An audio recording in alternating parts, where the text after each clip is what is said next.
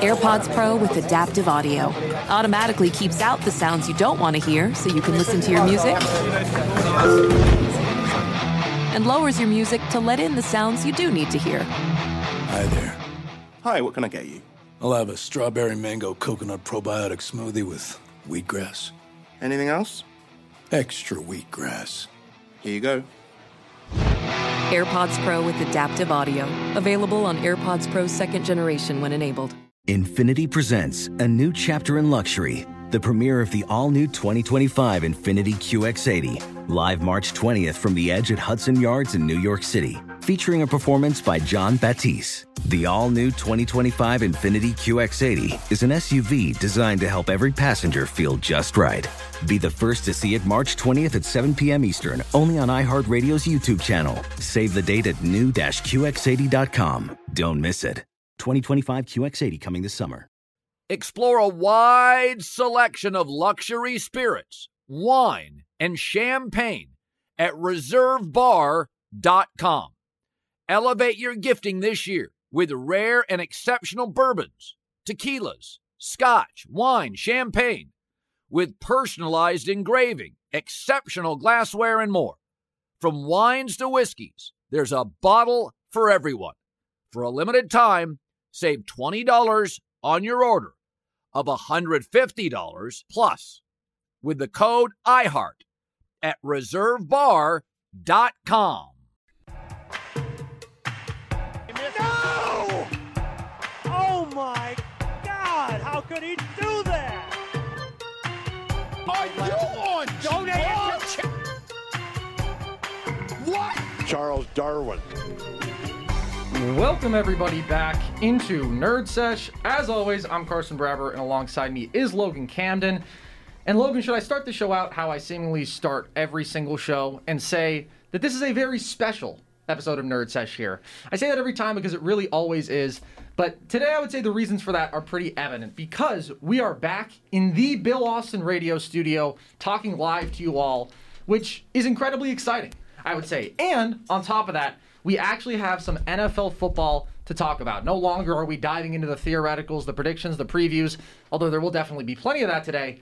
We have an actual game to talk about. So let's start there, Logan, because I think we had a very exciting kickoff to the season last night with Bucks Cowboys. Ended up going down to the wire, a vintage Tom terrific drive to seal it with a field goal with just really no time on the clock.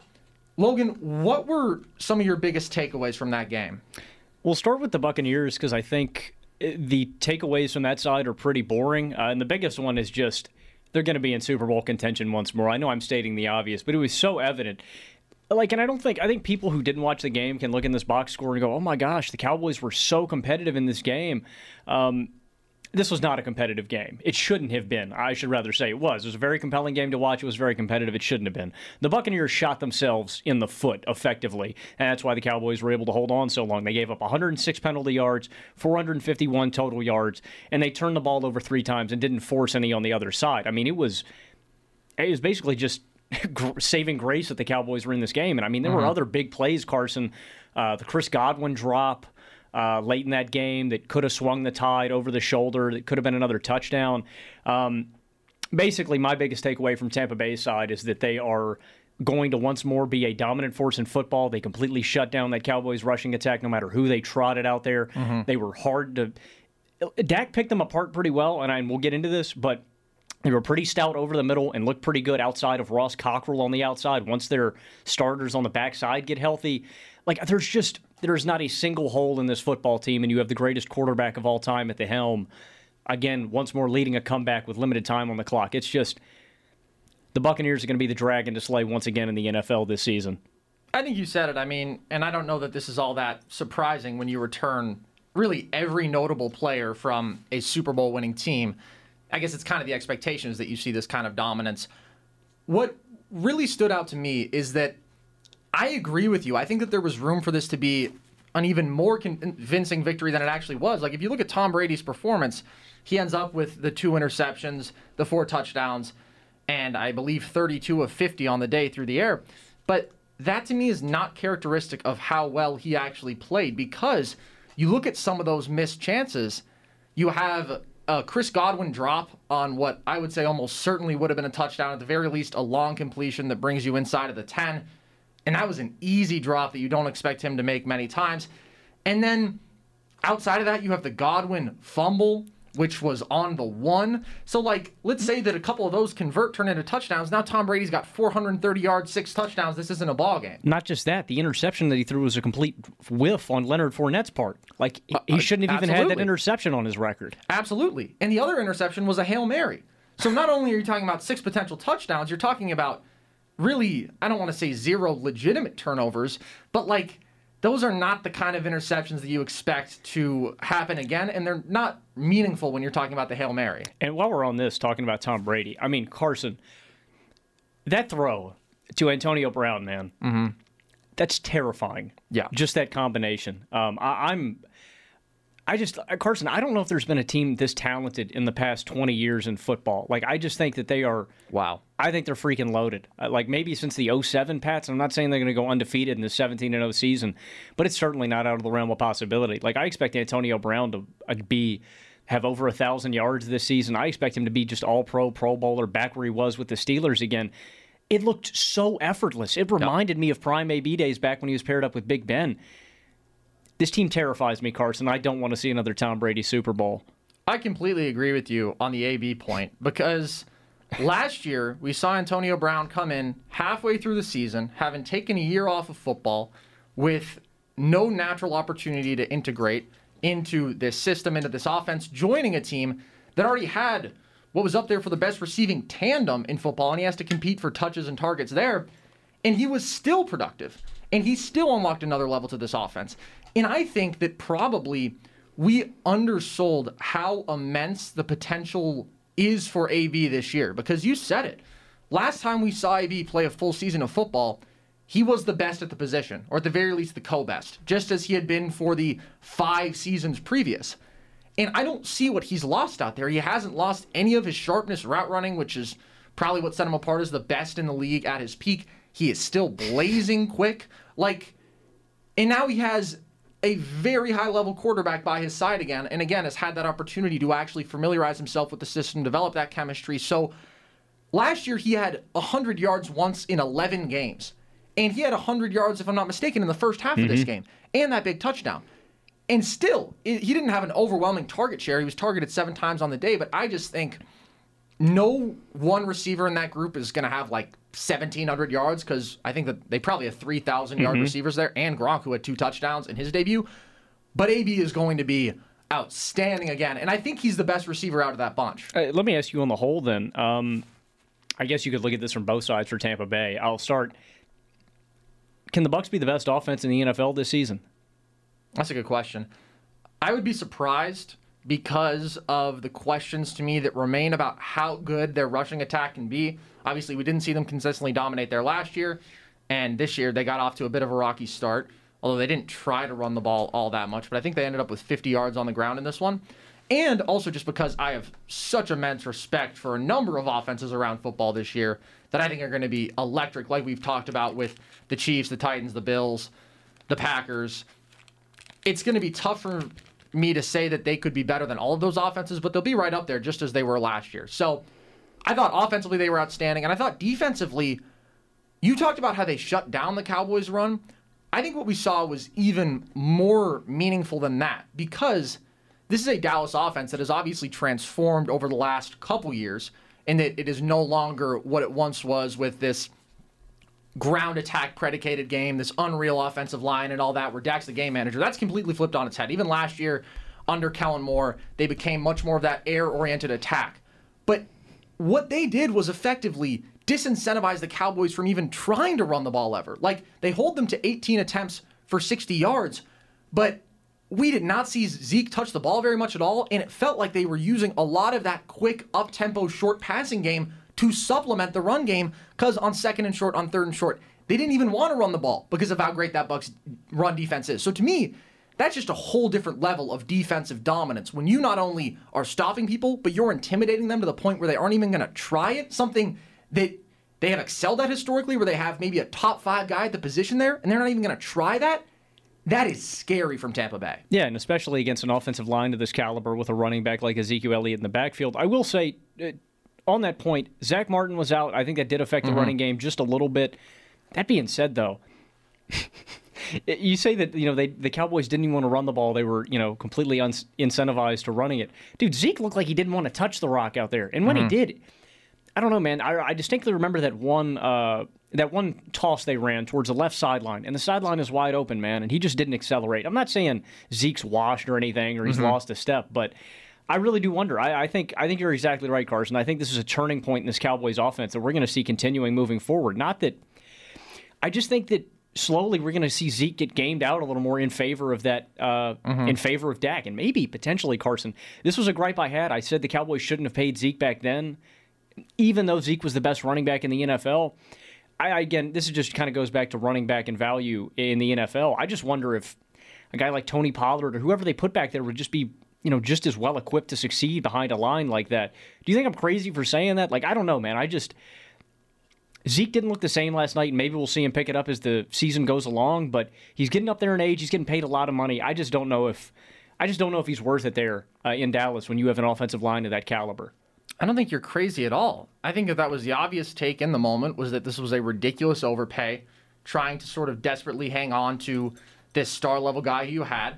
And I think that subsequently we have seen Zeke decline as this offensive line has become less utterly unstoppable. Like last year, this was not an efficient rushing attack. Zeke averaged four yards a carry and had six touchdowns, and he was healthy. So yeah, I think that that is absolutely the case. And I think that based on what you've seen from Dak, too, and the weapons that you have on the perimeter, you can't ignore that. Like, this is a top five receiving core in football, and this is a quarterback who was on pace to throw for 6,000 yards through the four and a half games he played last year. He had almost as many yards as Andy Dalton did in half the games, in half the starting appearances. Like, this is an air attack, and I think that you shouldn't have extended a running back for six years, ninety mm-hmm. million, if you're going to convert to an air attack within two years. I think that that is definitely safe to say. I do think that we have to give props to what they did through the air, though, because this Cowboys offense is dynamic, man. And for Dak to come off of a traumatic injury like that and just open up with a casual 400 yard performance, very impressive. Absolutely astounding. I mean, I don't. I'm trying to think, man. Other quarterbacks we've seen come off injuries, like Peyton looked really good when he came back. Um, that was extended though. Like, for an injury like that, man, normally you see a lot of hesitation from guys when they come back. They look, they're scared to to stand in the pocket. They're scared to fight that pressure. They're scared to roll out. They're they're hesitant. Dak looked game ready from the first snap, and he was. I I said this. Uh, uh, I say this about a lot of QBs, man. But Dak was fearless against that pressure, and mm-hmm. it's damn scary, man. You got Vita Vea coming at you. You got Yeah. You, got JPP coming at you. You've got Lavonte David. Uh, the Bucks have a scary defense, and Dak stood in there, took that pressure, and not only that, Carson, he had faith in his offensive lineman up front. Where there were a couple times when the pocket com- completely collapsed on him, and mm-hmm. he just waited it out, waited for that one seam or one hole to open up, and then he mm-hmm. took it. He I, Carson, I think Dak might be a, a top five quarterback in the NFL this season.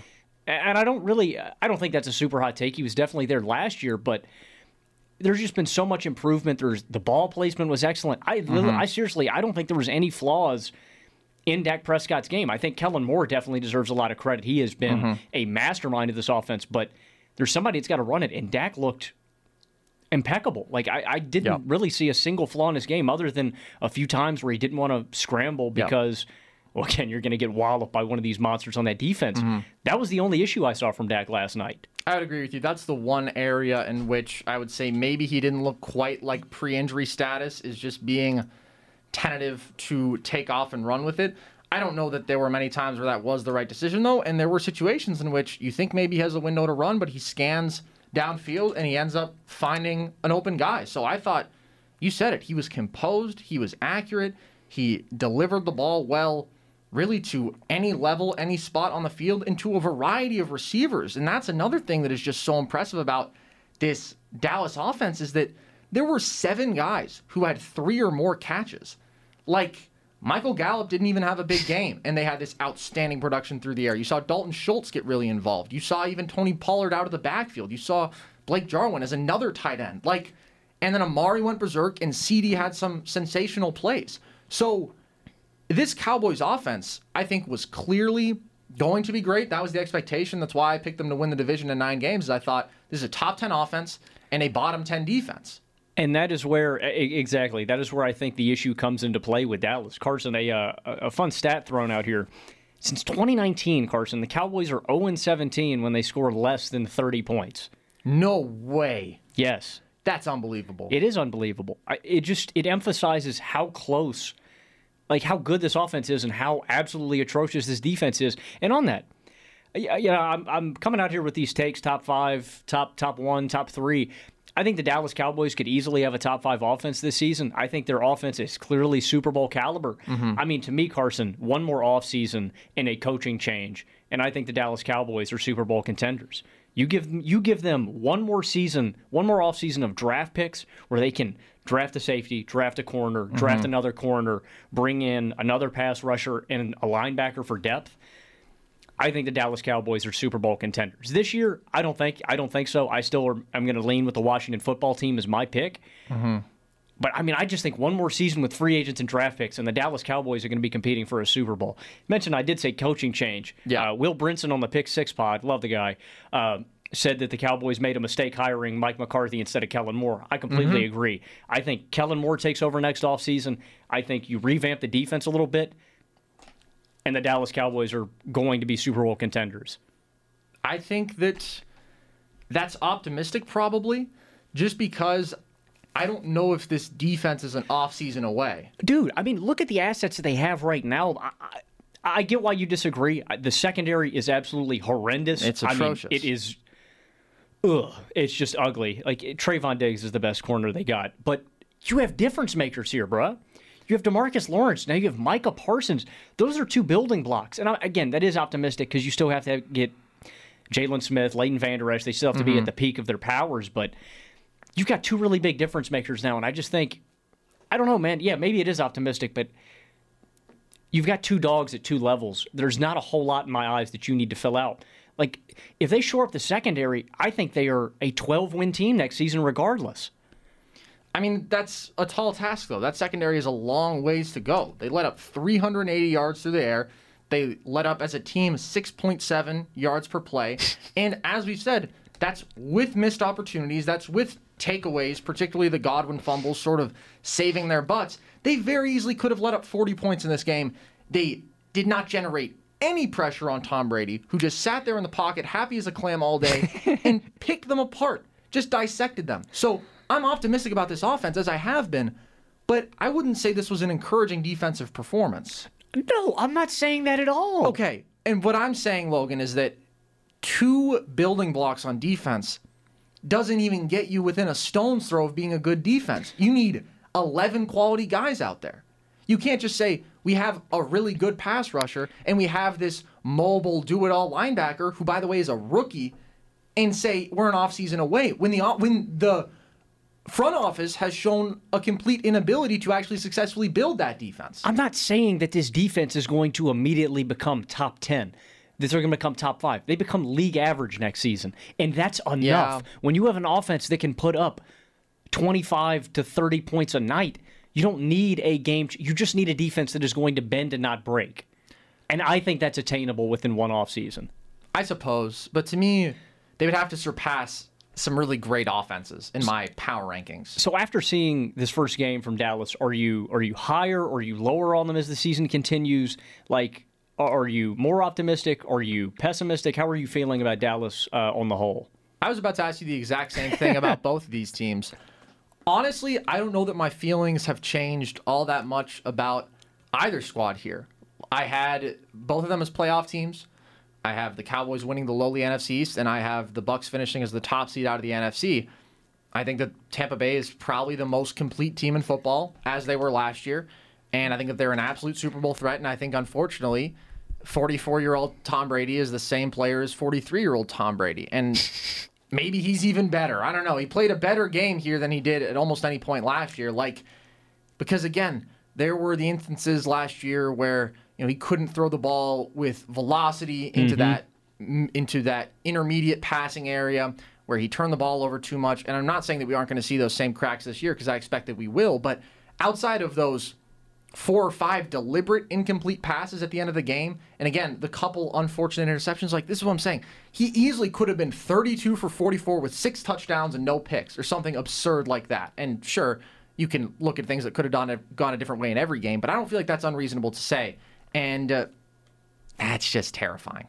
Yeah, and, and I'd say uh, I'd say I made a grave mistake uh, betting on Aaron Rodgers and the boys um, mm-hmm. to to win the NFC. I, think I'm going to back out on that. Obviously, we need to see the Packers, and maybe Aaron Rodgers makes me change my mind. Yeah. Um, after they played the Saints, but the Bucks just didn't lo- look like they lost anything. Uh, we know roster wise they didn't lose anything, but they look they look genuinely better. And I guess I was counting again. We mex- we marked the X factor before the season started. Mm-hmm. Is Tom Brady regressing? It's not going to happen. He doesn't even. Yeah. Tom Brady doesn't have to be perfect. It's. Nope. I think I should have picked the Buccaneers to be my uh, to be my number one team out in the NFC.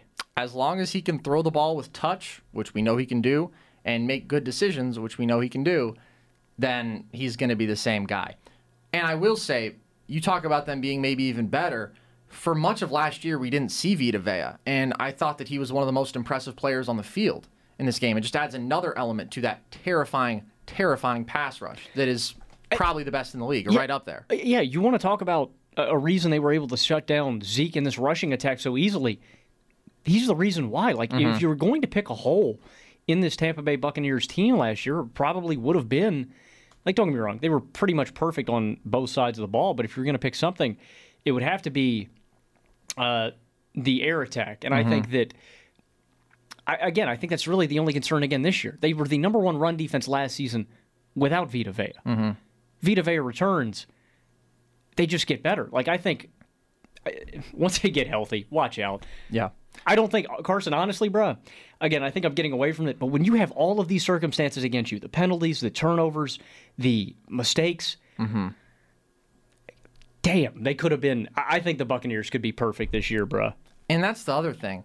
You talk about them and their potential to be the one seed or have a crazy regular season. The schedule is pretty easy. They could go 15 and two, no problem if they kind of just don't mess it up along the way and don't regress from last year. So I don't know. Maybe they should have been my Super Bowl pick. I had them losing an NFC Championship game.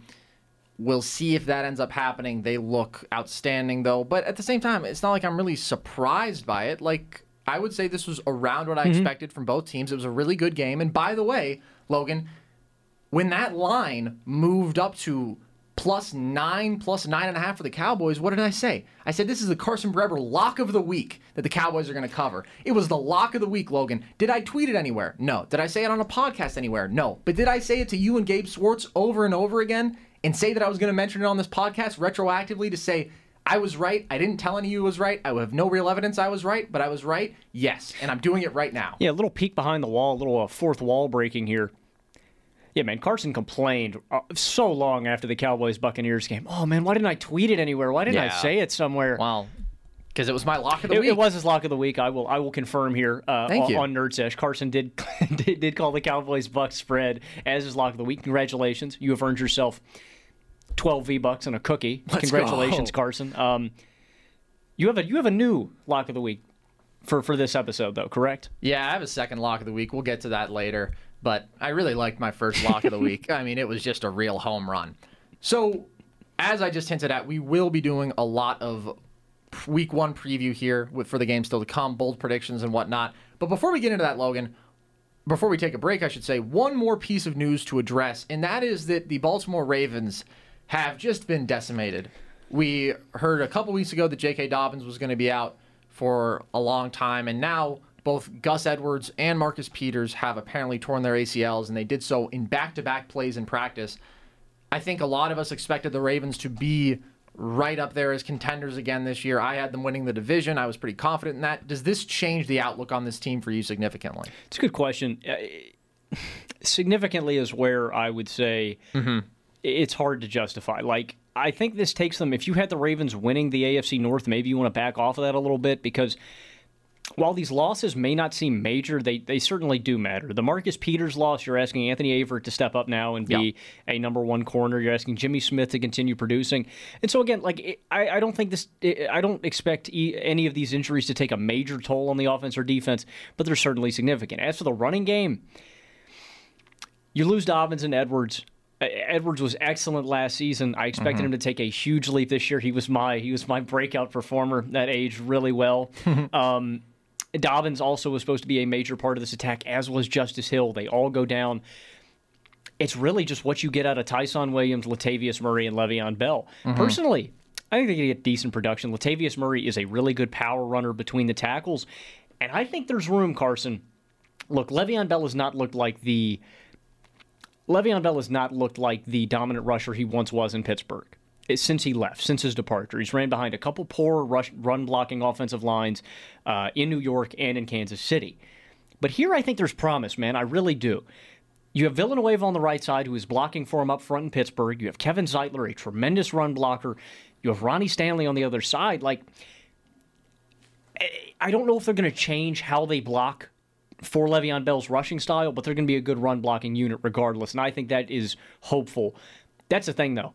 I don't think Le'Veon Bell can come out here and try to dance and bob and weave No. between the tackles. He's got to transition to hitting the hole hard. So, to answer your question, it changes my outlook a little bit. Instead of having them win 11 games, I may lean towards 10. This team is still going to make the playoffs. They're still going to be a Mhm. hard out week in, week out because they have an MVP caliber quarterback in Lamar Jackson. So maybe a little bit, but not majorly. The Ravens are still going to be dominant. I had them winning 12 games. I thought they were clearly the third best team in the AFC behind the Chiefs and the Bills.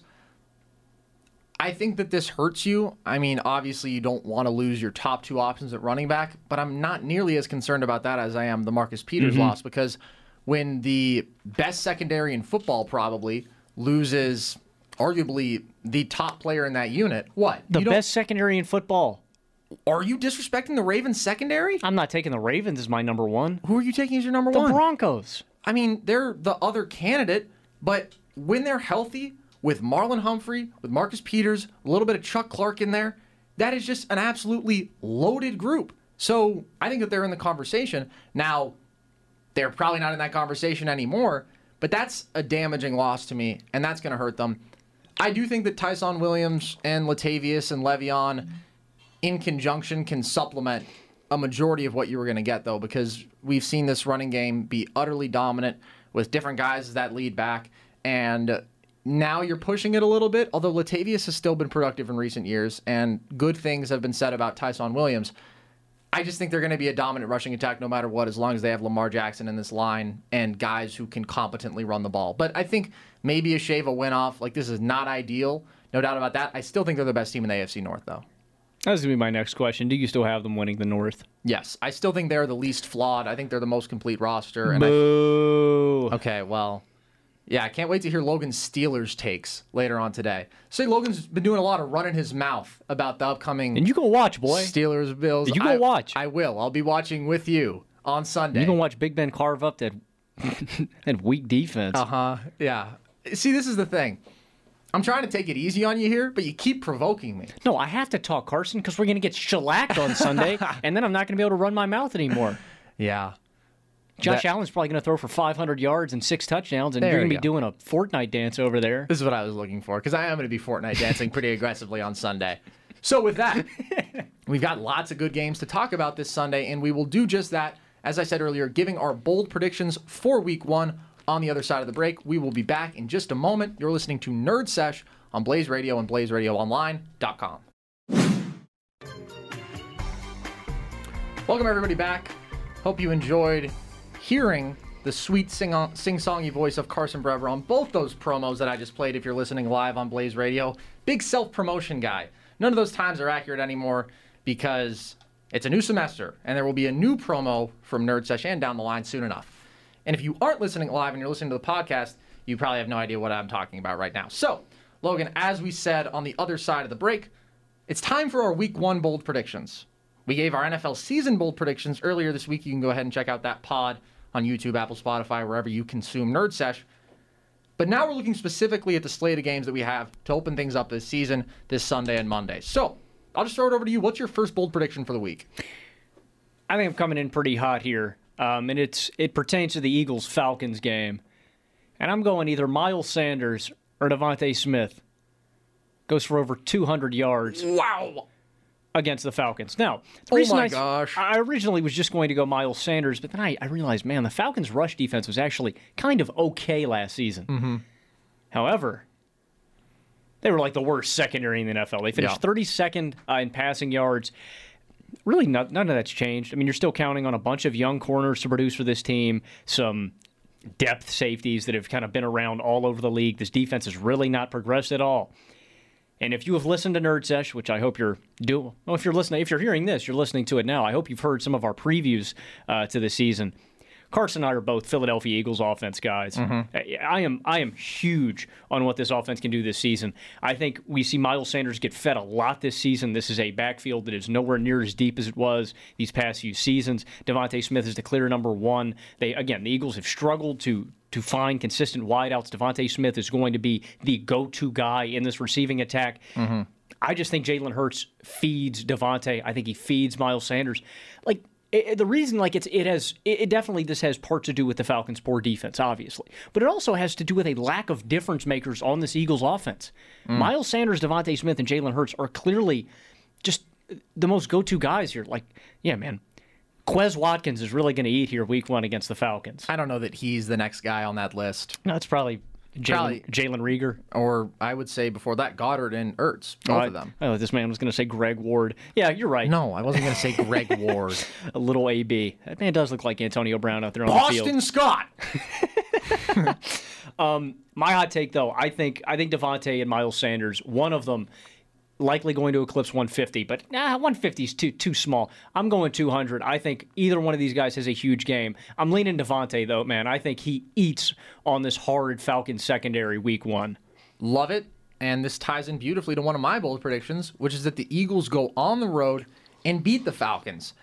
I think that you touched on some of the keys here. Atlanta was one of the absolute worst passing defenses in football last year. And even though I think that this Philadelphia offense is going to be predicated on Miles Sanders and what he can do on the ground, I think that this could be a real confidence building opportunity for Philly to go out there and throw the ball a little bit and get Jalen Hurts in rhythm and establish that rapport with DeVonta because I think he's going to be really good as well. And Ertz is apparently now all in on Philly. I don't know if I buy that after there were trade rumors for so long, but he's there. He's apparently happy to be there. And I do think that he's still among the better receiving tight ends in football when he's actually locked in. And then Goedert is also in that same category. So I think that they're going to have more success uh, through the air than we probably saw at most points last year. I think if you can get up early, you can run the ball right at them. I still think that's the strength of this offense, regardless of the matchup.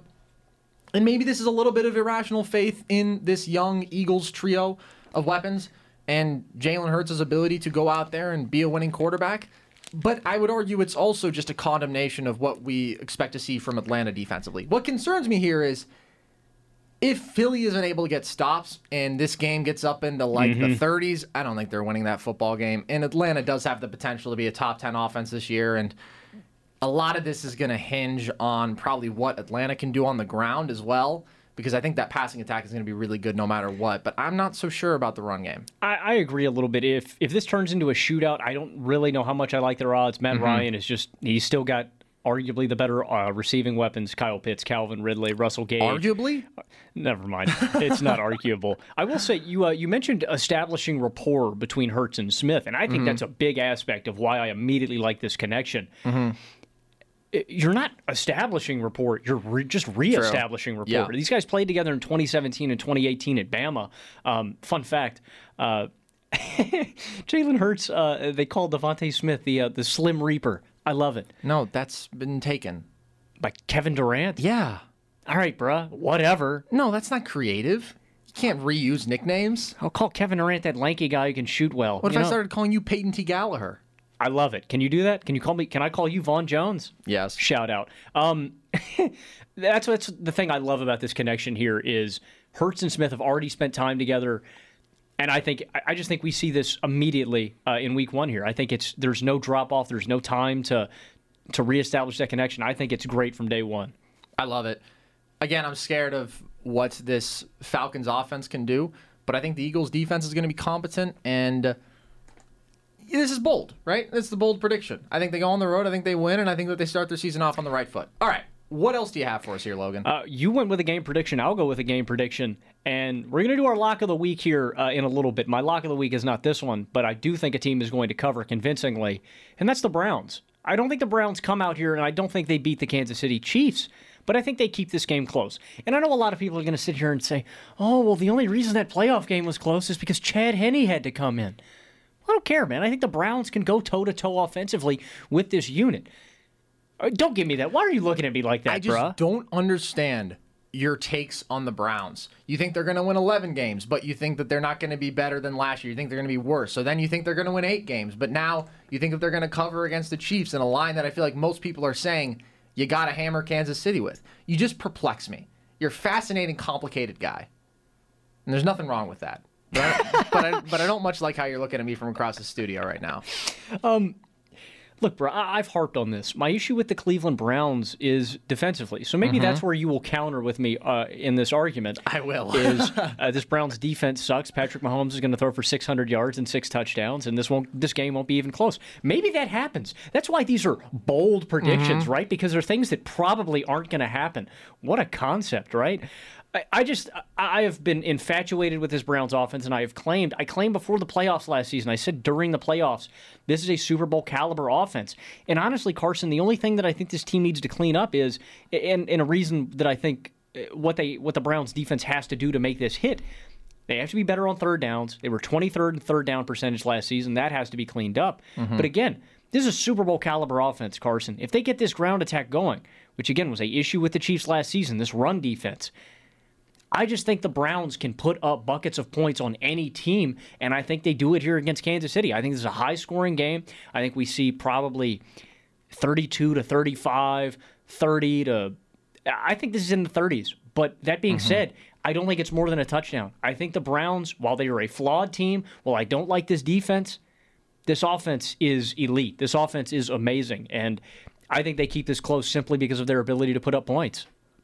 I honestly think that this defense is going to be improved from last year, and I've said that, and I think that's a reason that the Browns will be a better team than they were last year. I just don't particularly like them in this matchup for a few reasons. I think that, first of all, we saw that a locked in Chiefs defense is always an above average unit, and I mean, they were pretty stingy against this Browns offense last year. They held them to three points in the first half in that playoff game. Now, I guess what you could say is that Odell throws another dynamic into this offense, and he definitely does. And the Browns offense was clicking on all cylinders at various points last year. They were super dynamic. My thing is just, I think that Patty Mahomes is going to come out with a chip on his shoulder this entire year, and particularly in this game, given that he didn't get the opportunity to deliver the kind of shredding that he wanted to, and because this guy has just always started out the season in ridiculous form. In September games in his career, he's 10 0 with 3,304 yards, 32 touchdowns, and zero picks. So, for a second straight bold prediction, Logan, we are looking at the same game here. I think Mahomes throws for 400 yards and five touchdowns, and at that point, I think it's going to be tough for the Browns to cover. Can I redact my take? No? Damn. Unfortunately, we have a strict no return policy on that. What a bummer for you. Are you really going back on it? Is this what you're going to do with every Browns take? You're going to come in I high on the Browns and you're just going to run it right back immediately? I didn't know that stat. Can you read that one more time?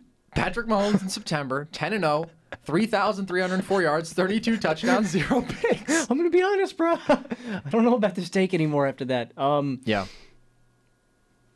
No, he's pretty good. I've looked him up. He's pretty good. oh, dude, I you know what, bro? I think I'm just gonna I'm gonna go with a strict no Browns takes policy moving forward Good. because they just perplex me. I mean, this is really shocking, Logan. You dropped them by three wins just in at a moment's notice, and now you've completely redacted your take on them. All right, so what's your replacement take here then? Uh, my replacement take, this one, I'm really confident in. It's going to be about the Steelers. I'm not super confident in that Oh, take. I'm going to keep it a buck. Daniel Jones has three or more turnovers against the Denver Broncos. And Carson, you said earlier, you know, you asked me about this, uh, who I thought was the best secondary in the NFL. I think it's well established this season that the Denver Broncos have the best secondary in the NFL. Obviously, this has a lot to do uh, revolving around their first round draft pick, going out and getting Patrick Surtain. But dude, I mean, just the names: Kyle Yeah. Fuller, Ronald Darby, Justin Simmons, Kareem Jackson. Yeah. Uh, Jackson and Simmons, two of the most underrated safeties in the NFL. I think they're the best safety tandem in the league, up there with you know the Micah Hydes and Jordan Thank you. Poyers of the world. I appreciate that. I got to give respect where respect is due. But this was an under. This was a underperforming defensive unit last season. Uh, league average by pass, uh, below league average in the run uh, in the rushing attack. Mm-hmm. But you get Von Miller back. You have Bradley Chubb on the outside. I think they put a lot of pressure on Daniel Jones. And Carson, something that we saw in preseason with this Giants offensive line, Andrew Thomas still looked really rough, man. And I think Bradley Chubb and Von Miller cause a lot of issues for him immediately. I think they get a lot of pressure on him. And I mean, just this there's a lot of pressure on this Giants offensive line to buy time for Daniel Jones, a guy that we know does not react well under pressure. And there there is one facet of Daniel Jones's game that really improved in 2020, and that was mm-hmm. his deep ball. He was one of the best deep passing guys in the league. I don't think that's a I don't think that's a really smart strategy. Like I think the Giants realized that that was a facet of his game that he really improved in last season and are going to try to lean on this deep passing attack with the weapons that they've added. Mm-hmm. That is part of this take. I think that they try to reestablish this deep passing attack this season. I- They try to throw deep balls to Golladay, to Kadarius Toney, to Sterling Shepard, and I think he throws a couple of picks on those deep balls where he gets a little too aggressive. And I think the I think the Broncos get this pass rush home and cause a few fumbles. Daniel Jones is a turnover machine, and I anticipate a lot of turnovers in this opening game because this is a really hard draw for the season opener. I love this take. The only thing that could possibly throw a wrench in it, in my opinion, is if Bradley Chubb ends up not playing because he's questionable right now, recently arrested. so if he's out there, I think that I agree with everything that you laid out because I think this is clearly going to be an improved defense across the board, and I think a lot of te- people expect them to be among the most improved teams in football. And if there's anybody who you're going to bet to turn the ball over multiple times in an, an individual game, it's going to be Daniel Jones against a great defense and a great secondary with a couple of imposing pass rushers. So I think this is an excellent take. Well, maybe there's somebody else you could predict to have multiple turnovers against a really good defense with multiple pass rushers, but I'll get into that. Logan, I'm tempted to commit an act of violence against you. because- oh Guys, Carson just threatened me. No, I didn't. I'm going to clip this No, and cancel him on Twitter. no, I didn't. That's not characteristic of what happened. You, I'm, can you repeat that? You were tempted to commit an act of violence against me. What? Who? What? Let me ask you: if you were, if you were like, if you wanted to commit an act of violence against me here in the studio, how would you do it? What? What are you talking about? Who said that? Did you hear that? I, I got to be going deaf or something. What? Guys, Logan's got a case of the loonies. What is he talking about? An act of violence? One of my dearest friends? On the podcast live? No. You want to hear my bold take? Not really. Okay, well, here it is. I think that in Dolphins Patriots, we see less than 375 total passing yards, and the two teams combined for under 35 points. I think that this is, along with maybe Broncos Giants, actually, the lowest scoring game of week one.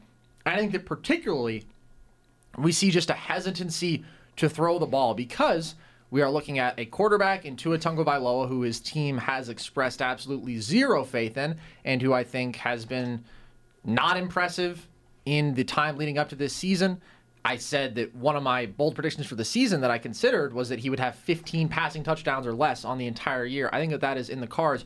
And last year he averaged 200 yards per game. So he's right around the average mark that you would need to get to this 375 total mark that I'm talking about. And he's going up against an exceptional defense and an exceptional secondary. So I don't think that he has a pretty game whatsoever. And then I think that the Patriots are the better offense. I think that they have the quarterback who I have more faith in given the line that he has in front of him, how simplified his role is going to be. But do I expect them to try to throw the ball a ton in Mac Jones's professional debut on this secondary that was a turnover machine last year? I do not. I think that they do a lot of leaning on Damien Harris. I think that both teams are content to just kind of kill clock for a lot of this game, grind it out, and then let their defenses do the majority of the work. So I think we're looking at like a 20 to 14 kind of game here. I think the Pats are the better team. I think that they have the better offense again, but I just think both these defenses against these quarterbacks, we're not going to see a lot of passing. We're not going to see a lot of points. You know, Carson, even though you were tempted to hit me over the head with a wooden mallet, that. Well, I didn't say that. I don't have a mallet on me. This is a superb take. I'm going to Thanks, dap you up, dude. This is this is excellent. Eh, A lot of the reasons you laid out, but also I, there's there's another reason why these teams might be tempted to run the ball, and it's because both of these teams were league average by run defense last season. Like the Dolphins were bad Mm-hmm. uh, against against the run. Like Damien Harris should eat Yeah. here against Miami. Again, another reason why you might not turn to Mac Jones. I don't honestly.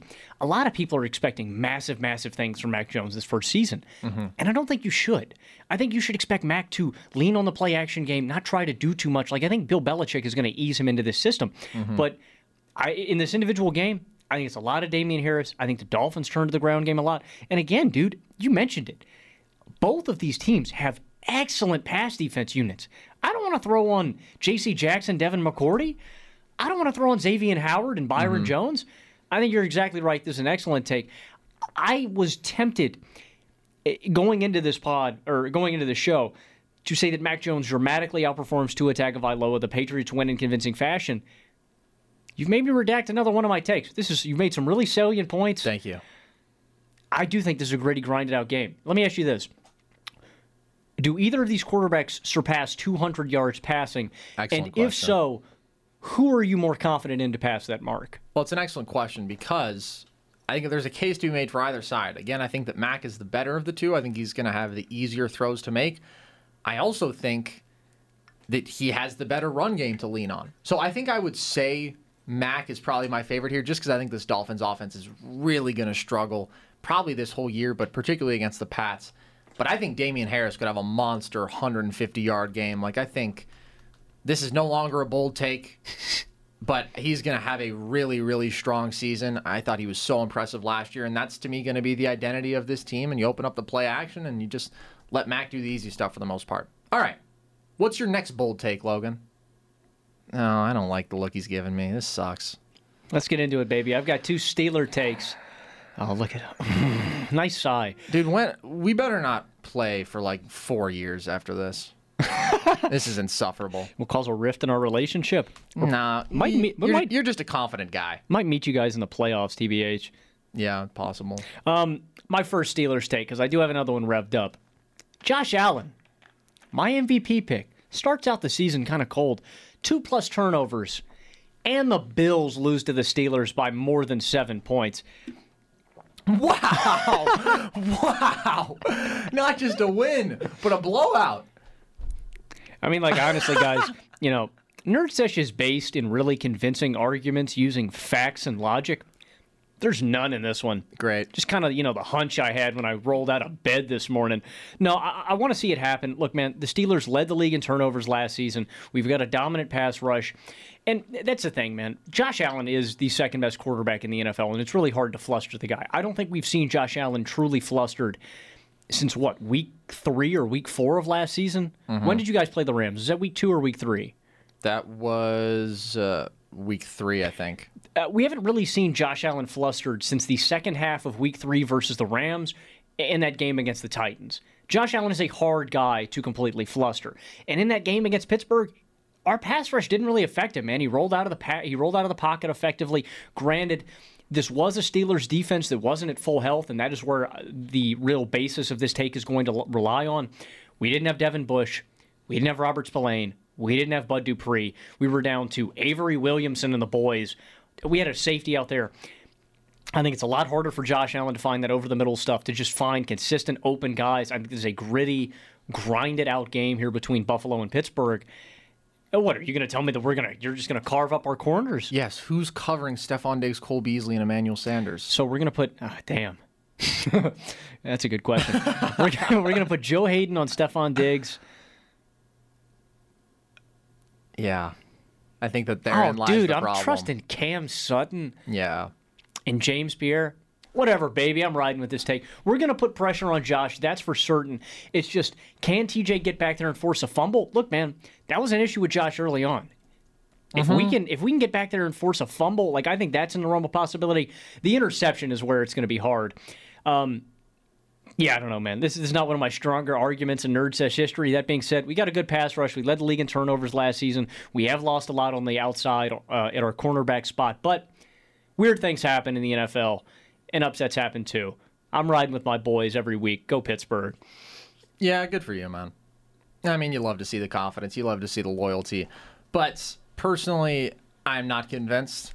I think that that secondary to receiver mismatch is just blatant. And I think that this is a Bills passing offense that really almost nobody was able to limit last year. Like, there was that really ugly game against Kansas City in the regular season. But outside of that, dude, like nobody stopped the Bills and nobody really forced turnovers. I think that you've identified a fair key in that it may be more likely that those turnovers come off of at least one Josh fumble. But even that, he really sharpened up on as last year went along for the most part. So I think he's a guy who can avoid pressure. I think he's a guy who can make those dynamic plays. And again, I don't trust the Steelers to hold down for long enough in coverage for that pressure to consistently get there because Josh is an expert at evading pressure and he can make that dynamic throw and then boom now you have an open field you have a broken down defense and you have a lot of yards. I'd also like to say I don't really expect the Steelers to come out in a whole lot of man coverage against you guys. Mm-hmm. we are going to get we're going to get the dog walked on us if we come out in man. Yeah. The two guys that can really change this game I think defensively on Josh Allen and make plays happen are Joe Schobert and Devin Bush over the middle. I just don't think Josh needs to go over the middle all that much. Like Beasley sure but outside of that, I think you're going to get a lot if, of Stefon Diggs on the perimeter, and Josh has gotten so much better against zone. Like that used to really stifle him and trip him up a little bit. Not anymore. He just dissects it anyways. Like the guy is just, he's really tough to force into mistakes at this point. He's the second best quarterback in football or the third best quarterback in football. I don't think you can put him lower than that. So, and then the Steelers to win by at least a touchdown. That's just a nice little flavor to add to that take. I'm not in on that one. You want to hear my last bold take here before we get to our locks of the week? Yes, sir. We'll stick out in the AFC East. I think the Panthers beat the Jets by two touchdowns. A, a, bad take. Okay, tell me why. Dude, I just think Zach Wilson is going to come out here and carve up the Panthers. I don't. I think that that pass rush is going to be pretty intimidating for him to face in his career opener. You just like Haason Reddick. Just admit I'm, it. I'm a huge Haason Reddick guy. Who isn't a huge Haason Reddick guy? right up there in the sack leaderboard last year. And look, as I've talked about, him and Brian Burns were both top 15 in pressures. I think you can expect to see continued progression from Derrick Brown. I think Jeremy Chinn is a playmaker in that secondary. I just think this is a young, feisty, improved defense. And I know that you're a big Zach Wilson guy. That's a lot to ask in a debut for him to carve up a legitimate high level pass rush. I'm not just a Zach Wilson guy, I'm a Jets offense guy. Yeah, I'm not. I'm not. And look, this is a bold prediction. I think the line is three and a half at this point. So to say two touchdowns is expecting a lot. And by the way, the other problem with that is that requires the Panthers actually scoring points. And Sam Darnold is the man who's going to have to help them score points. But I do think they control this game. I think they control the tempo of this game with McCaffrey back. I think that they're going to be just the stronger offensive team because they have that reliable go to they can just get the ball to in any situation. And then I just think defensively they're on a completely different level. Do we have a taco bet for this week? No, I don't think so. All right, I'll give you an option. We can do a taco bet on the Steelers Bills game or this one right here, Jets I mean, Panthers. I'll take the Steelers Bills game.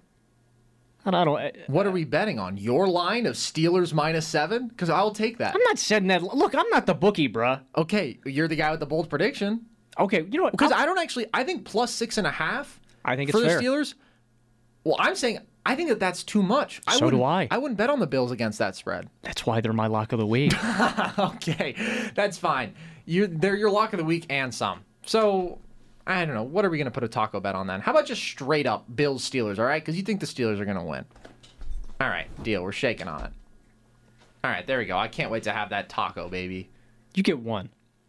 What? That's not a meal. How many is it? Three? Are we doing three? That seems fair to me. All right, sounds good. And to be clear, they're actually going to be quesadillas. They're not going to be tacos.